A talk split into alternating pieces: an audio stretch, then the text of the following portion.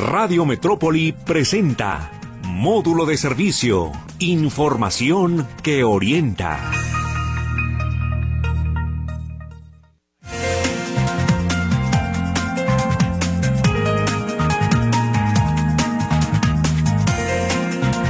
Hola, ¿qué tal? ¿Cómo le van? Me da gusto saludarlo en estos 481 años del aniversario de nuestra ciudad, Guadalajara, una de las ciudades más hermosas del mundo, sin duda alguna, no lo podemos negar. Y bueno, nos da mucho gusto para los que somos adoptados, pues estar aquí con, los, con en esta ciudad y celebrándolo.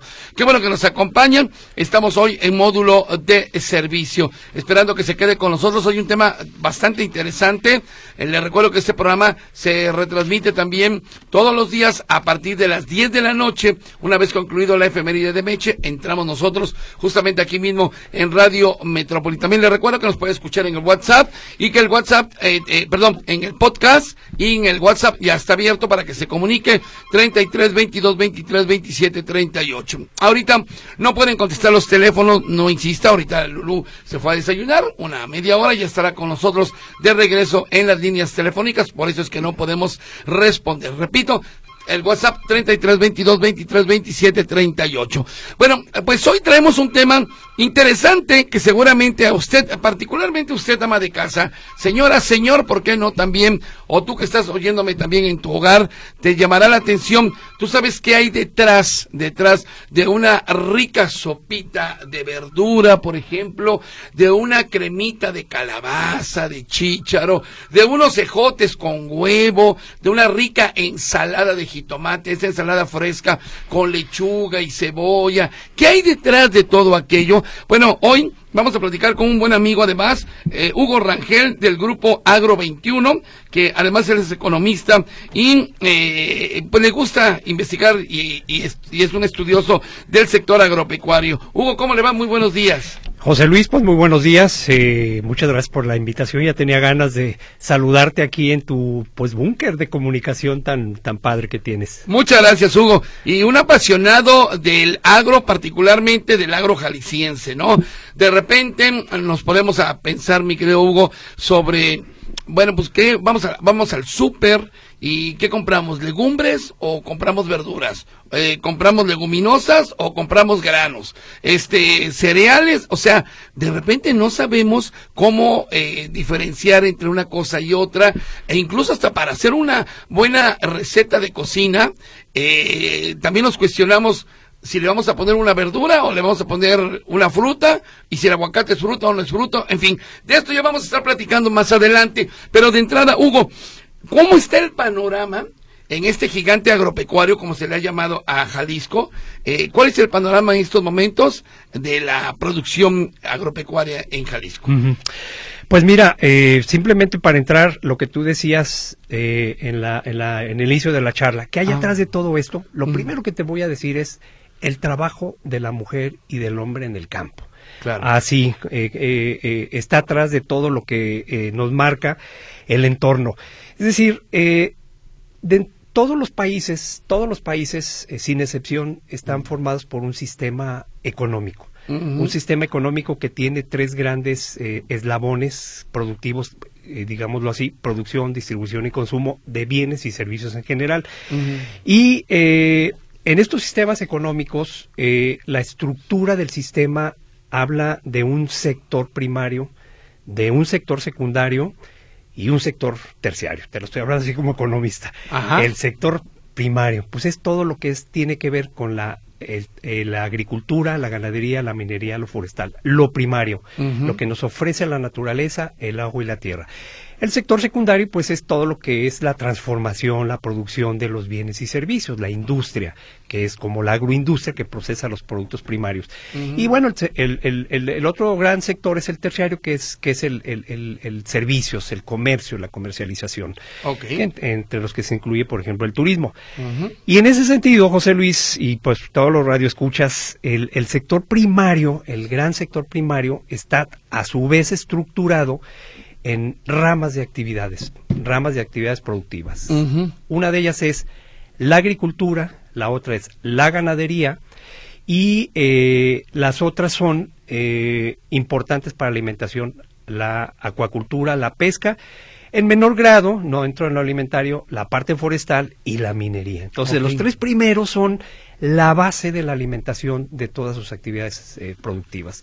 Eh, siguiendo con esta idea, en la parte de la agricultura, ahorita que preguntabas cuando vas al supermercado, oye, pues compro hortalizas o compro legumbres o Sí, verduras. porque uno, uno va al supermercado y agarra, pero no sabes si estás agarrando hortalizas o estás agarrando legumbres. Sí, exactamente. Bueno, y en, en- en esa parte de la subdivisión de la agricultura está lo que es frutales, lo que son eh, hortalizas o verduras, está la parte de eh, la ganadería. La ganadería eh, está dividida, por ejemplo, en, en ganadería de bovinos, pero fíjate, los bovinos, que son las vacas, es para producción de leche y producción de carne. Entonces ahí está los, en la ganadería. La ganadería porcícola, que es la, por, la, pues, la porcicultura, los Ujú. cerdos, Los cerdos. tan importante la producción, y la avicultura. La avicultura a su vez también se subdivide en producción de huevo Y producción de carne. Y luego, bueno, viene eh, todo lo que es la ovinocultura, cabras, borregos, chivos, y luego, bueno, los equinos de alguna manera pues es de trabajo, eh, pero forma parte de la familia de la ganadería. Y especies menores como conejos, ranas, en fin, esa estructura alimenticia pecuaria, así se llama la ganadería. Y, y entonces sí, de ahí empieza toda la actividad productiva donde está esa gente del campo haciendo lo que el campo les permite para producir lo que nos llega a nuestras mesas y al supermercado, como dices. Entonces esa es la gran estructura eh, de, de integración de ese sector. En estos momentos, Hugo, ¿cuál es la situación del campo eh, jalisciense? O sea, eh, nos jactamos en decir que somos eh, de los principales productores a nivel nacional. ¿Realmente así es? ¿Nos mantenemos? Sí, mira, eh, definitivamente. O sea, el eslogan de Jalisco a la vanguardia en agronegocios, el gigante agroalimentario, el gran Mm. productor, efectivamente lo es. Y, Mm. y- y yo te lo puedo decir con indicadores, pues Jalisco aporta, es el principal aportante del Producto Interno Bruto. que es el Producto Interno Bruto? Pues el, el- la suma de la riqueza del país. Y el agropecuario es un importante, eh, digamos, indicador o aportante y Jalisco es uno de ellos. Ahora, Jalisco, eh, tradicionalmente, tú estás muy joven, a lo mejor no te acuerdas, José Luis, pero es, eh, digamos, todavía en los años 60 Jalisco se identificaba, y Guadalajara particularmente, como una zona de desarrollo comercial. Eh, actividades industriales importantes, claro, la- el calzado, el inicio del calzado, curtiduría, construcción, etcétera. La parte del campo primaria iba creciendo. Siempre la- el vocacionamiento de Jalisco, por su naturaleza de, de suelos, climas, pues es productiva primaria, eh, primariamente hablando. eh, conocida como un importante productor de maíz, por ejemplo. No tanto eh, trigo fue creciendo y ganadería. Entonces, en- a raíz, más o menos a través de los noventas, viene ya un proceso de tecnificación eh, en la que, por ejemplo, juega un papel importante o jugó una- un papel importante el famoso Tratado de Libre Comercio que se que inicia en 1994 Ujú. y viene una reconversión importante productiva, forzado en algunos de los casos, pero eso se añaden toda una serie de, de cambios tecnológicos que han permitido el desarrollo de Jalisco, por lo que se puede decir, sin, sin, lugar, sin ningún lugar a dudas, el liderazgo que tiene Jalisco. Y para ello, pues hay varios productos en los que Jalisco destaca como principal productor nacional. Eh, Es lo que te eh, eh, iba a preguntar. ¿Qué es lo que se produce en Jalisco? ¿Somos productores de qué tipo de eh, frutas, de verduras? ¿Qué, ¿Qué producimos en Jalisco? Mira, en el lo que lo que en el en el en el ambiente del campo, eh, sector empresarial, productores, gubernamentales, Mm. siempre se está destacando el- los liderazgos que tiene Jalisco en, en la producción. Por ejemplo, bueno, voy a citar el, el primero que es muy agradable, que es el, el agave tequi- eh, tequilero, es el principal El productor, agave. el agave. Luego, el principal productor en arándano. El arándano forma parte de la familia de las berries. Las berries son cuatro frutos que son fresa, arándano, zarzamora y frambuesa. Entonces, Jalisco es el, el- el productor número uno en México de arándano. De chía, de, de coco, el fruta, de, bueno, también frambuesa, lima, maíz, maíz, eh, eh, por ejemplo, pitaya, tamarindo, aguacate de, de frutos. O sea, esos, esos liderazgos los, los, los tiene Jalisco productivamente hablando. Y también, el principal productor de leche, de huevo. Eh, Jalisco produce el 52, 55% de la producción de huevo a nivel nacional. Esos son ejemplos de liderazgo que tiene Jalisco de producción primaria. Está emergiendo eh, estos últimos 10 años, en, como lo mencionaba en el tema de las berries, la producción de berries en varias regiones de Jalisco, la región del sur, la región Valles, alguna parte de la zona de los Altos, la Ciénega. El aguacate este es un fruto vegetal, fíjate, este, se denomina como fruta, pero también es, es un vegetal, es, de árbol. Eh, también es un crecimiento muy importante que tiene la, producción de aguacate, donde productores han estado cambiando sus cultivos a más rentables. Generalmente, eh, un fíjate, un productor de maíz tradicional en los últimos años ha estado migrando a sus, sus, sus tierras, la están cambiando a producir agave, o aguacate o berries, en esos más o menos esos promedios, pero sobre todo el agave los últimos eh, los últimos años. Afortunadamente para los productores, porque esto le ha generado una mayor riqueza económica, porque de, los 90 para atrás, pues sí, el campo era más sufrido y ahora hay más, más, más oportunidades por estos cultivos, por el desarrollo de mercados y por las tecnologías que se han venido desarrollando. Entonces, indudablemente, José Luis, pues sí, el liderazgo de Jalisco es evidente en producción, pero también en todo el proceso de la transformación, en todo lo que es la agroindustria. Jalisco destaca como un gran, es el principal productor eh, en, eh, agroindustrial a, nivel nacional. Eh, y entonces, aunque vamos, la producción de agroindustria pues, requiere de insumos que vienen de otros estados. Y hay una parte también que, quiero destacar en el sentido de esa agroindustria. Fíjate cómo la parte primaria, los productos agrícolas como el maíz, el trigo, la cebada, son materias primas para producir alimento para el ganado. Es decir, hay una cadena dependiente. La ganadería de, bovina, de, para producir carne y leche, avicultura, porcicultura, demandan alimentos balanceados y estos alimentos balanceados están compuestos con las materias primas o los productos primarios que el productor produce en campo. Y Jalisco, por ejemplo, eh, en este momento hay alrededor de unas 230 plantas de alimentos balanceados o forrajeras distribuidos en diferentes regiones de Jalisco. Hay algunas que destacan por la región de los Altos, que es altamente productiva en porcicultura, en, ganado lechero, y otras regiones. Entonces, eh, todo esto impacta económicamente pues al sector primario. Y a otra cosa, a lo mejor antes de te veo así como en la pregunta. Tengo, dos, preguntas, pero sí, adelante, ah, no, adelante, adelante. La otra y destacar cómo también en estos en este desarrollo productivo de Jalisco el rol de la gente joven, la mujer que ha asumido liderazgos en la producción, en la parte gremial, en la parte administrativa. Hay formación, toda la, mucha gente, eh, o bueno, innumerables jóvenes que se están formando en las carreras de agronomía, de veterinaria, biología, se están incorporando al campo porque son las nuevas generaciones y que traen esos conocimientos tecnológicos, que traen esas ganas, porque el campo es, la parte primaria. Entonces, Platicábamos con la gente de la UDG, que estuvieron aquí con nosotros, que efectivamente ser agrónomo, ser biólogo, ser veterinario, son tres carreras que están levantando mucho.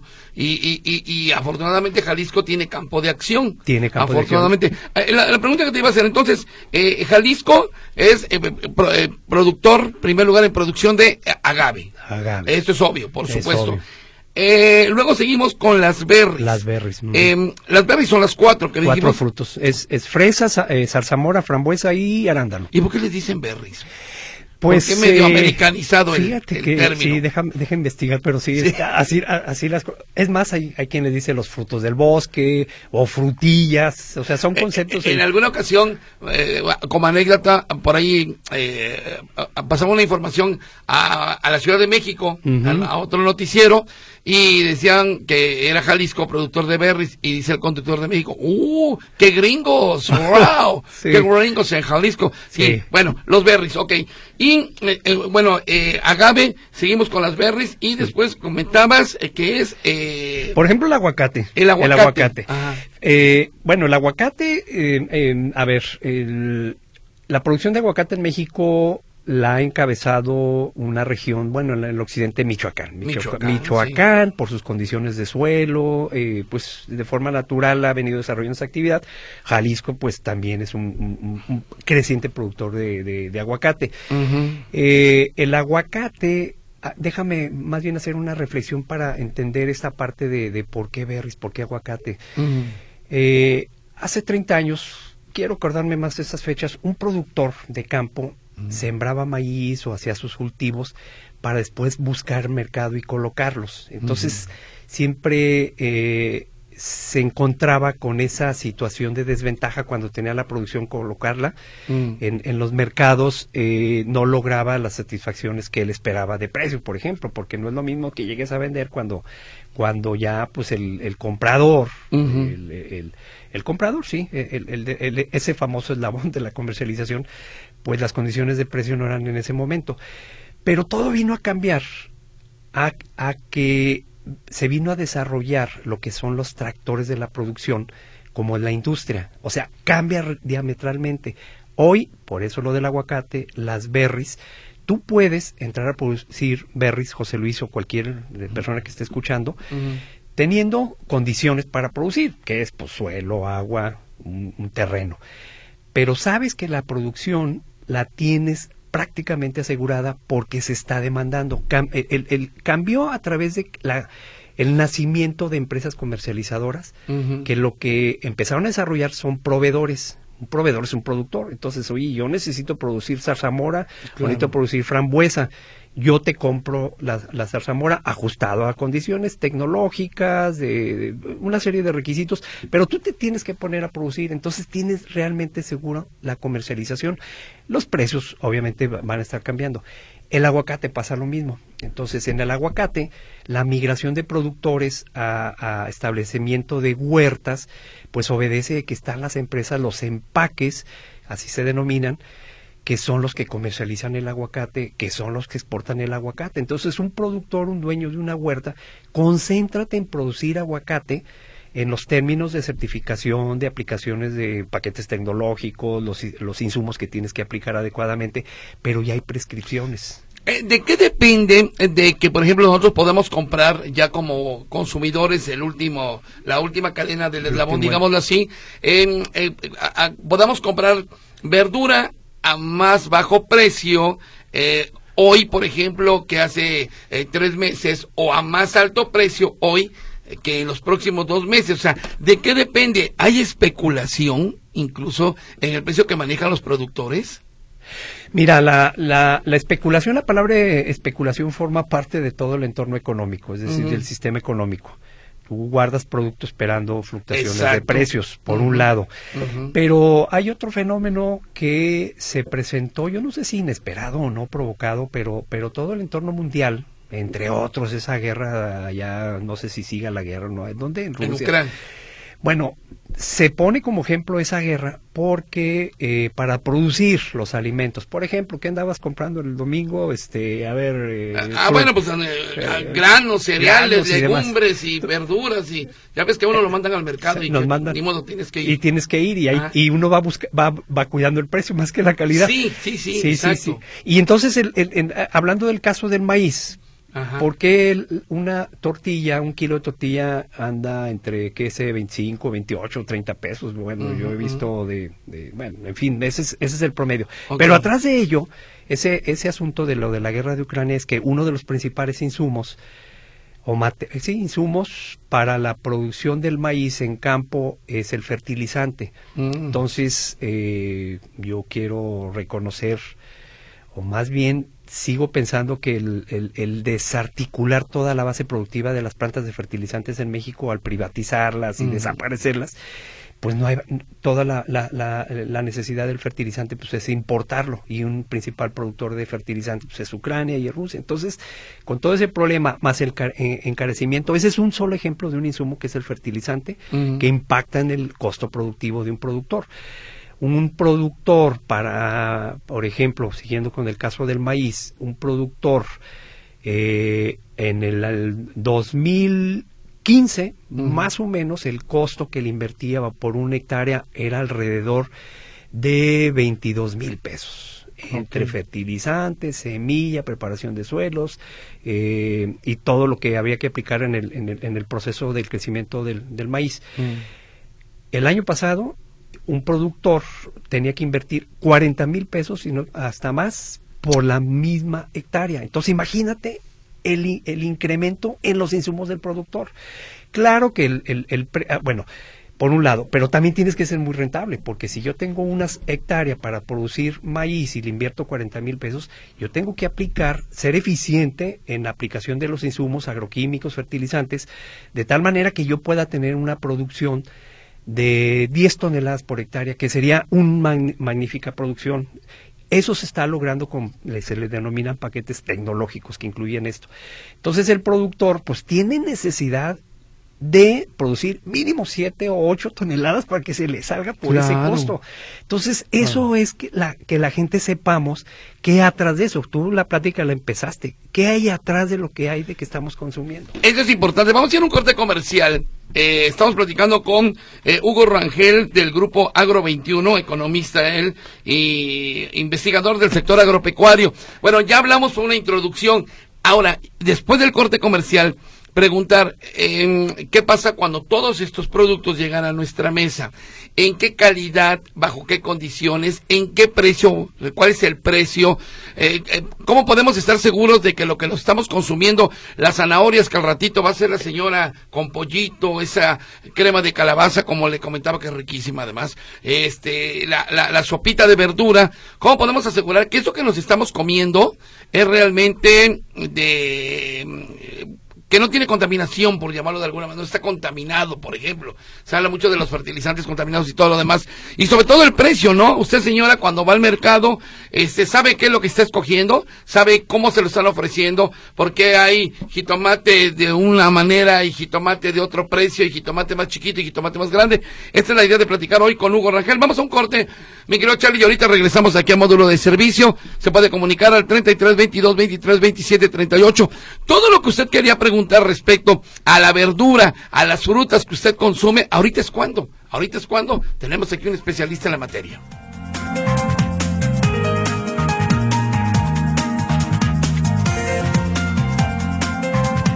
Estamos hoy aquí en módulo de servicio platicando con Hugo Rangel del Grupo Agro 21, economista eh, del sector agropecuario. Bueno, ya hubo una, digamos, eh, un paneo, por llamar, por usar eh, términos técnicos de lo que es el, el agro a nivel, pues un tanto técnico allá en el campo y demás, pero ¿qué pasa cuando todo esto llega a nuestras mesas? Eh, yo te preguntaba, Hugo, eh, por ejemplo, ¿cómo podemos asegurar que lo que nos estamos comiendo nos llega de excelente calidad? Que el chayotito, que la papa, que la zanahoria está eh, es de primer nivel y que el caldito de pollo con las verduritas también tiene este toda la, la seguridad de que podemos comerlo sanamente. Sí. Bueno, mira, eh, yo me incluyo ahí como comprador porque de pronto pues voy ahí a la calle 11 o 15 del mercado de abastos y empiezan a comprar sus frutas y hortalizas, sus verduras. Y, y bueno, yo ahí no sé qué hay atrás de eso, si hay un proceso de certificación, Exacto. eh, una, una norma. Y, y eso precisamente a lo que comentábamos al principio del programa, esa transformación del campo de Jalisco, entre otras muchos o innumerables acciones que se han desarrollado en los últimos 30 años, mucho tiene que ver con el asunto, por ejemplo, de las buenas prácticas agrícolas, que eran exigencias, que son exigencias de países desarrollados europeos, quizá eh, Estados Unidos, en donde todo el registro de sus actividades productivas se llamaban buenas prácticas agrícolas que se empezaron a implementar en, en Jalisco en el campo pues, hace 20 años, más o menos. Y todo eso nos ha estado llevando al tema de la preocupación de nosotros consumidores de las buenas prácticas productivas, pero que nosotros ahora cono- conocemos como sanidad, una buena sanidad La sanidad. la sanidad, inocuidad y sanidad, La que es tan importante ahora. Eh, ahora vemos, por ejemplo, el aguacate, la papaya, Mm. mangos, que si se fijan ustedes tienen unas etiquetas adheribles. En teoría, esas, es, esas etiquetas deben de traer un, un, un escaneo, una trazabilidad, así se le llama, una rastreabilidad de todo el origen de cómo se produce eh, pues ese mango, ese melón. Eh, en esa parte, la gente del campo todavía nos falta un trecho por recorrer para aplicar esas grandes tecnologías para que nosotros como consumidores entendamos y que nos preocupamos lo que estamos eh, que estamos consumiendo. Pero por ejemplo, Hugo, ¿dónde podemos asegurar, por ejemplo, eh, vamos a comprar verdura, sí. vamos a comprar fruta, eh, te vas al mercado de Abastos, te vas al mercado Felipe Ángeles, o al a mejor te vas al Calde, a Maxi o, a Gigante. Hace ya años de eso, bueno. Pero, o, te vas, este, no sé, a las tiendas de, de autoservicio y demás. Eh, eh, ¿Cómo podemos asegurar que el producto es mejor en eh, Chedraui, por ejemplo, que en el mercado de abastos o al revés? Que está mejor el producto en el mercado Felipe Ángeles o en el mercado de abastos que en Soriana, por ejemplo. ¿Cómo podemos garantizar que una cosa que estamos consumiendo es mejor que en otro lado. Pues mira, garantizarlo pues lo tiene que garantizar el, el, proveedor, o sea, el supermercado. Visualmente, pues nosotros tenemos la capacidad para identificar la calidad de un fruto o de una, una verdura. Pero ¿cómo? A ver, ¿cómo, cómo le haces ah, para saber que esa fruta y esa verdura es buena? ¿La aprieta? ¿Le ves el color? ¿Cómo? Mira, esa parte ya de, de, conocimiento así de, fruto, pues eh, no te lo podría expresar. Yo, por ejemplo, tomo un mango mm. y lo veo este más que sí se, más macizo porque sé que me va a aguantar cinco días más. Que, ok, ok. Eh, pero ese ya es en, la parte de, de, un consumo. Toda la parte que viene atrás, eh, ¿cómo lo, te lo puedo explicar? lo está aplicando la gente en campo, en el productor. Ahí y sí, lo aplica realmente. Por supuesto. La es, que, ahí vienen, mira, por ejemplo, en el caso del aguacate, las berries, eh, ¿y por qué son? Porque van a esos mercados, también mercados nacionales, tienen que pasar por procesos de certificación.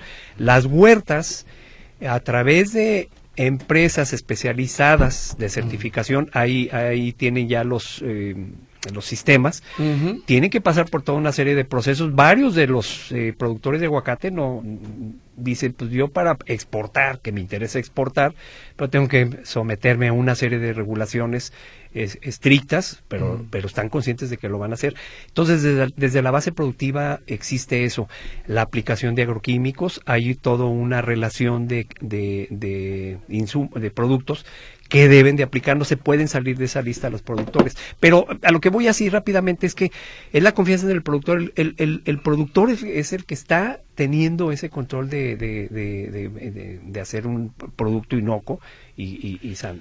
Eh, eh, te recomiendan en las escuelas, te recomiendan en la casa, tu mamá te lo recomienda desde que eres chavito que tienes que lavar todas las frutas y verduras. Bueno, sí. los comerciales, lave las frutas y verduras antes de consumirlas. Eh, estas frutas y verduras, ¿con qué se riegan? ¿Cómo se riegan? ¿Hay veces se riegan con aguas contaminadas?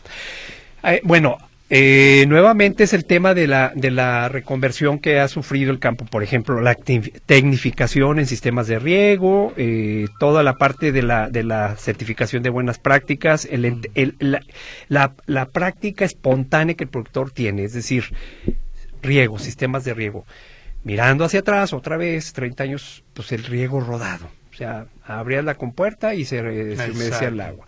Pero, ¿qué pasaba? Pues sí, había humedad para la producción de alimentos. Hoy, la tecnificación en el campo, en el caso de los sistemas de riego, son eso. Por ejemplo, la fertilización, la eh, fertilizantes líquidos van a través del riego que van muy dirigidos a las plantas, siguiendo el ejemplo de las berries o del aguacate o de las hortalizas. Entonces, sí hay toda una transformación en sistemas de riego. De hecho, por eso toda la proveeduría del sector agropecuario ha crecido, eh, proveedores de todo tipo de infraestructura. Pero entonces con eso me quieres decir que si se ah. garantiza que el riesgo, el riego, perdón, es sano. Va a ser, claro, va a ser menor. Mira, eh, también hay, hay producción intensiva como soles invernaderos eh, y, y, y a, cielo, abierto. Y también el productor, pues poco a poco va entendiendo todo este tipo de tecnologías. Como todo, vamos aprendiendo las cosas. Claro. Eh, llegaba una pregunta de. Sí. No, mira, ahorita Rosa Herrera justamente nos estaba preguntando eso: que si las verduras se riegan con aguas negras, ya nos aclaras que los procesos han cambiado. Puede ser que a lo mejor hay en un corral este que sobre el agua, digo, pero en realidad no, porque, porque además el sistema sistema de, comercialización, hablábamos al principio de la plática, la producción, eh, distribución y el consumo. La parte de la distribución están todos los el, el eslabón de la comercialización que son precisamente los que establecen las condiciones al productor. Desde ese momento ya se están estableciendo. Hay una, fíjate, hay una ley agroalimentaria que se, que se emitió aquí en Jalisco, eh, agroalimentaria, en 2018, por ahí no recuerdo, 2019, en donde se creó una agencia de sanidad, eh, así que se llama, en, a que está trabajando en capacitación, en orientación, en el establecer todas las condiciones a los productores, agricultores, a los ganaderos, justamente con ese propósito, porque hay una cultura que vamos aceptando. José Luis, ¿qué pasó con la pandemia del, de que empezó en el año 20? Pues nosotros mismos cambiamos hasta nuestros hábitos. Sí forzado, pero hoy nos damos cuenta de la importancia que eso tenía, porque antes lávate las manos tres veces al día y una serie de, de, recomendaciones y restricciones que hoy lo tomamos precisamente de una manera pues más espontánea porque nos damos cuenta de esa necesidad de higiene. De todos modos, bueno, siempre es importante lavar las verduras antes de cocinarlas. Siempre, qué curioso, ¿no? Que eh, en donde está el área de frutas y verduras, siempre te están vendiendo yodo. Sí. El yodo. ¿Tú recomiendas poner gotitas de yodo? Sí, claro. Por supuesto. Se añade. o sal, agua con sal, en fin, hay elementos que se... Eh, sobre todo para los rabanitos, eh, eh, digamos, el cilantro, el perejil, la hierbabuena, todo eso con lo que uno cocina, bueno, uno cocina, ¿eh? Con lo que cocina, sobre todo. Cuando nos toca. Cuando nos toca cocinar, hay que ponerle ese, e, este, este yodo. Eh, una pregunta que te había comentado incluso fuera de micrófono. Eh, vas al, al súper y te, y te dividen ahí legumbres, leguminosas, granos, cereales. A ver, acláranos, ¿qué son las legumbres? Dame ejemplos de legumbres. ¿Cuáles son las legumbres? Mira, a otra vez, alguien preguntó que sí, eso, eso lo aprendemos desde, desde sí, lo elemental. Sí, me decía ahorita vamos a leer si las llamadas, ya decía, es que eso lo aprende uno en la escuela. Sí, exactamente. Es un poco recordarlo. Pero es, refrescarlo exactamente y ya decir, mira, este es el listado de todas las este, frutas, esto es. Pero bueno, así está dividido porque, porque inclusive eso ayuda mucho a la industria, a la transformación. Pero por ejemplo, bueno, son las frutas, dentro de la agricultura, las actividades o agrícolas o ramas agrícolas, frutas y toda una relación de frutales. A lo mejor en, la, en el siguiente programa hacemos un listado de todas las frutas. Me gustaría. Y luego hortalizas o verduras o legumbres también. Entonces, por ejemplo, bueno, pues sabemos que ¿cuáles son las verduras hortalizas? Pues la cebolla, el tomate, el perejil, la col o el col, el chile, lechuga, pepino, este, Estas son hortalizas. Esas son hortalizas o verduras, como los conocemos. Así, pero, pero el nombre, pues, eh, genérico es hortalizas. y, y, bueno, pero luego ahorita cuando decías que vas al mercado, que vas a la tienda de semillas y cereales. Cereales y semillas y, granos. Y granos. Granos. mira, en la agricultura, entonces, eh, frutas, hortalizas, granos y semillas. ¿Cuáles son los granos y semillas en la agricultura? Pues es el maíz, es el trigo, es el sorgo, es el arroz, por ejemplo, y luego está las oleaginosas, que son el girasol, este, el, cártamo, que se convierten en materia prima para la industria, la agroindustria, en este caso, por ejemplo, el aceite con el que cocinamos. Entonces, ahí vamos a tener que desprender. Yo voy a hacer la tarea, José Luis, y encantado de hacer toda una relación. Es más, es, eh, hay un, eh, uno de los trabajos que eh, lo vamos a publicar a ver si en nuestra cuenta de red pueden buscar Agro21 en, en Face, ahí tenemos pues todas las publicaciones que hacemos de los trabajos de investigación Agro21. Eh, toda una relación de los de las frutas, de las hortalizas que por ejemplo Jalisco produce en un orden de volumen de producción hasta el, último registro. Hay un sistema, el CIAP, que es el Sistema de Información Agropecuaria, que tiene identificados en cada estado la información de, de cada, valga la redundancia, de cada estado de lo que produce.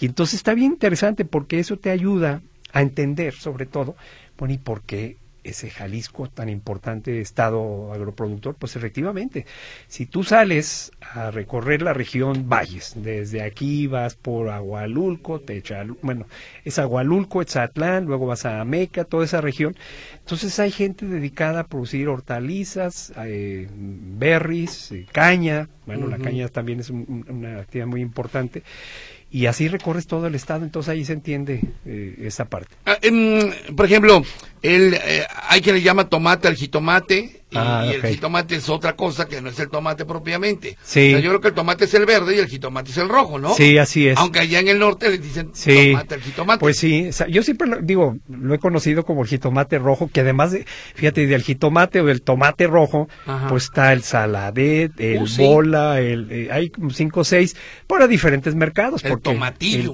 el que sí, y luego está el verde, el tomate verde, el tomatillo que sirve para hacer las salsas y tantas eh, eh, usos que tiene. Eh, también la variedad de chiles, por ejemplo. Tú También. llegas y una variedad de chiles impresionante. Impresionante. en este país, ¿no? Así es, este definitivamente, incluso, bueno, está el, el segmento del proceso del, del, del secado del chile, entonces ya se convierte el chile ancho, ta- ta- tantas Sí, variedades sí, sí, sí. para toda esa eh, actividad culinaria de los de los chefs o cocineros que uti- las señoras. ¿El aguacate es fruta o es verdura? Pues mira, es fruta, se reconoce como fruta, pero es un fruto verdura, porque, eh, bueno, la denominación de fruta está identificado como tal para Mm. efectos de la, de la identificación de la producción, pero Mm. pues, es un fruto, un fruto vegetal. Un fruto vegetal. Sí. Muy bien. Vamos a ir a un corte comercial y ahorita regresamos con las llamadas. Hay buena cantidad de estas. Y también WhatsApp. Estamos platicando con Hugo Rangel del grupo Agro 21. Vamos a ver qué cosas más salen por ahí. Eh, ¿Sabe usted eh, diferenciar entre legumbre y, hortaliza y verdura? Ahorita es cuando. Que nos diga alguna pregunta, alguna duda que tenga. Sobre todo usted, ama de casa, que pues hace de comer muy rico, pero pues hay veces no sabemos qué es lo que estamos poniendo propiamente a la comida. Regresamos, estamos en módulo de servicio.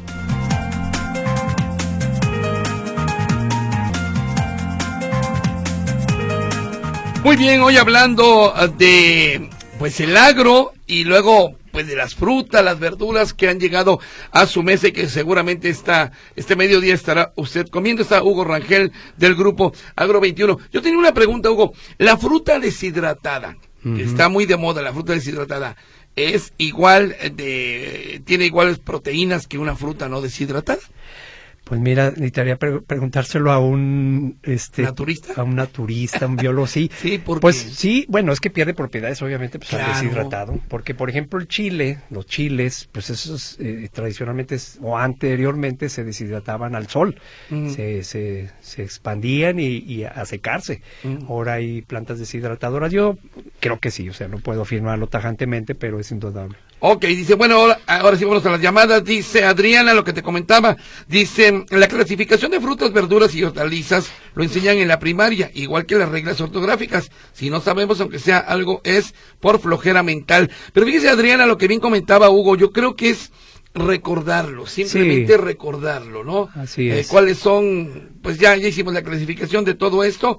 Muchas gracias. Dice, hola, buen día. Pregunto por qué la financiera rural es la que está en la colonia Vallarta San Jorge, ya no está dando créditos, se dice que está por cerrar, que ayudaba los créditos para los campesinos, ahora, ¿qué banco ayudará para los créditos? Sí, está, Sí. está aquí por la Inglaterra. Aquí está por Inglaterra. Bueno, eh, comentario en ese sentido. A ver, eh, el sistema financiero eh, nacional, privado y público, justamente de- destinado a la banca, digo, destinado al sector, pues históricamente ha apoyado el desarrollo agropecuario del país. Financiera Nacional es una de las dos bancas de desarrollo en México. La otra es FIRA. FIRA es, el- es, un- es el- la composición de cinco fideicomisos. FIRA y Financiera Nacional, que antes era Financiera Rural, Banco de Crédito Rural, históricamente. Es- existe la Financiera Nacional. Está por aquí, sí, la oficina regional, pero tiene presencia pues, en todo el país y aquí en Jalisco tienen agencias.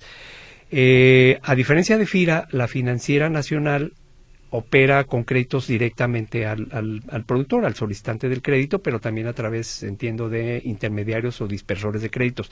FIRA lo hace exclusivamente a través de dispersores o intermediarios financieros, como es la banca, como son los bancos, como son uniones de crédito, SOFOMES. Esa es la dispersión del crédito. El crédito ahí está, es una herramienta, es, un, es una palanca de desarrollo, existe, como también las cajas populares y, y otros, ¿verdad? Y los que tienen en el colchón dinero que prestan también a Claro. un costo altísimo.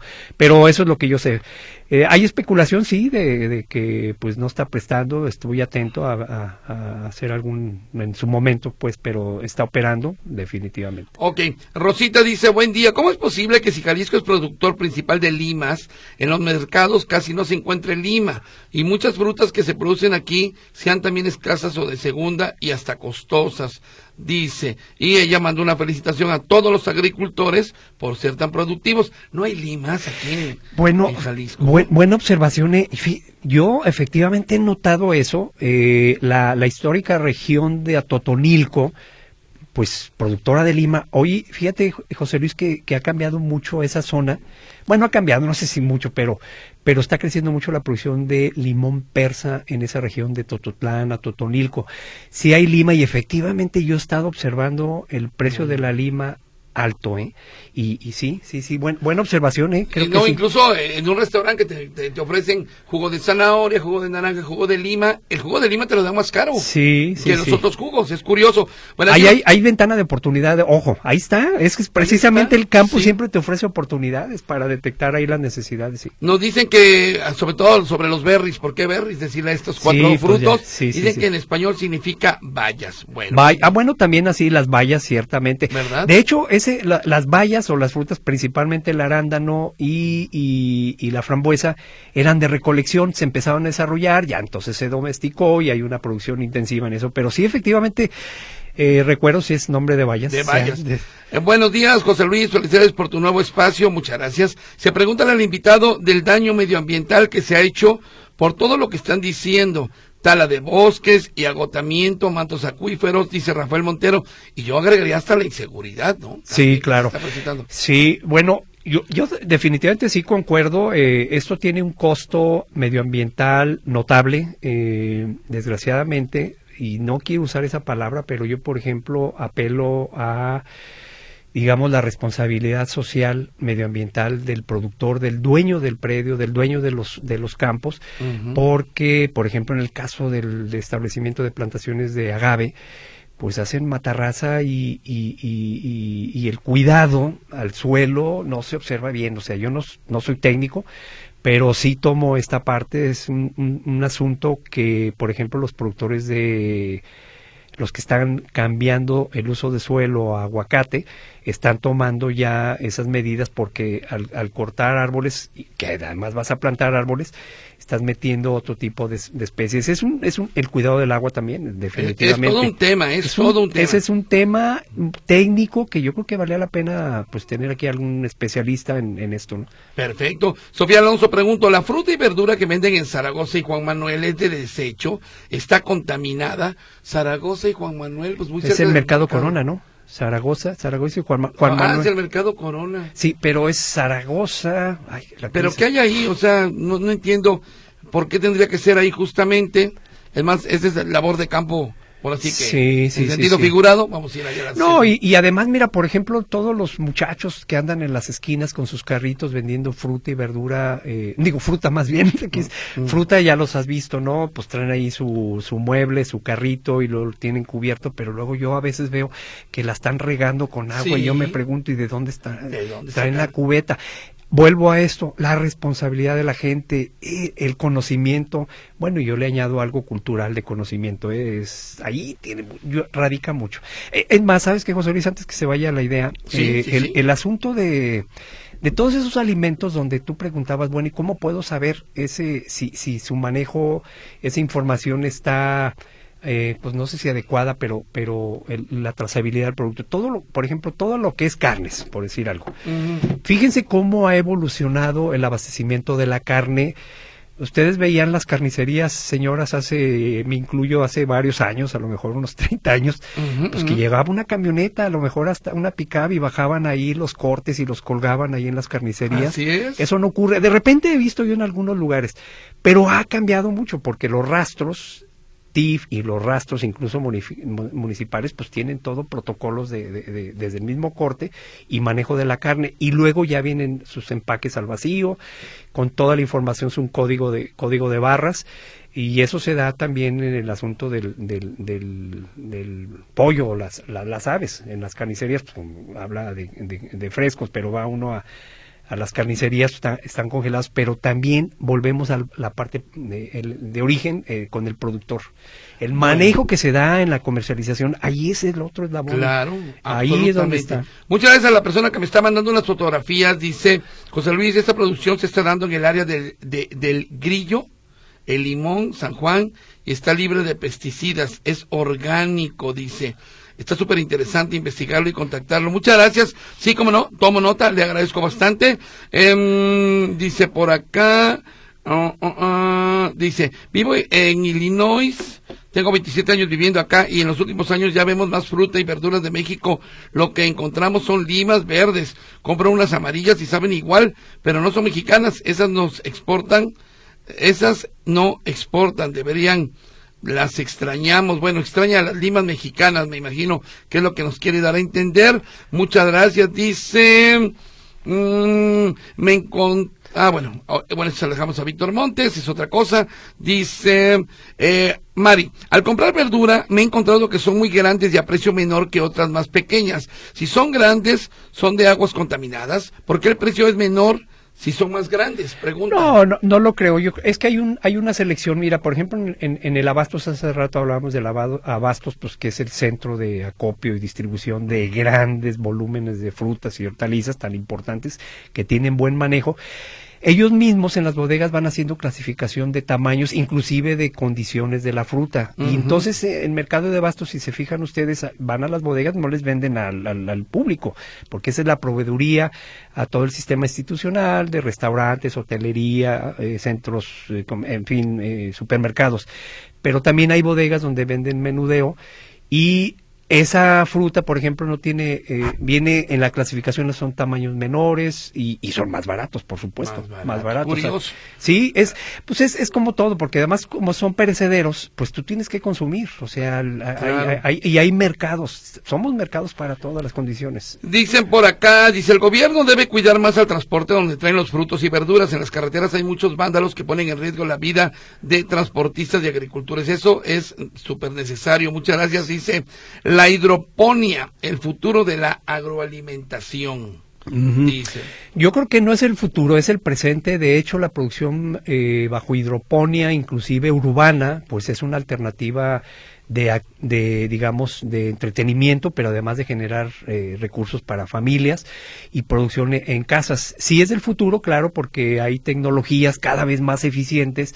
Hay, hay, hay bastantes personas que están dedicados a la producción en, en hidroponía. Es más, eh, también el concepto de hidroponía se da en la producción, por ejemplo, de higo, de limón persa, de en menor grado limón, en más anzuelo, pero de berries porque los hacen en contenedores, en bolsas o en contenedores que hace más eficiente el uso del agua, de los agroquímicos, y eso se llama también hidroponía. Hidroponía es producción en, en, agua en sí. Hidroponía. Manuel Núñez nos manda un saludo, muchas gracias Manuel. También le manda saludos a Hugo Rangel, Enrique Cuevas, profesor del CUSEA. Ah, cómo no, mi, mi, colega Enrique Cuevas, un saludo, claro. María de Jesús Orozca, el maíz a productores se los pagan a siete pesos por kilo, pero a nosotros las tortillas nos las venden muy caras. No sé a dónde va todo este dinero. Así no dan ganas ni de sembrar, dice María María de Jesús. Gracias, María. Oye, José Luis, antes de que sigas, fíjate que eh, ahorita que eh, ese caso, ¿no? El, costo que le pagan al productor primario. la leche es un ejemplo. Okay. déjame ver el precio que le pagan al productor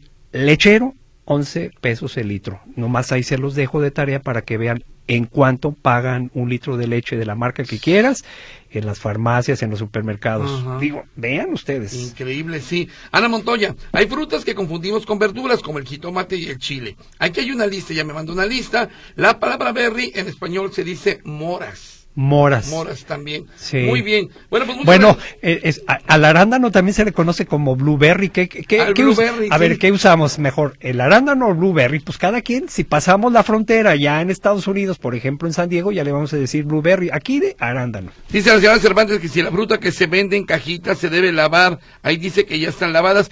Yo que usted, señora Cervantes, yo lavaba todo. Todo, así en cajitas, en cajotas o como quiera.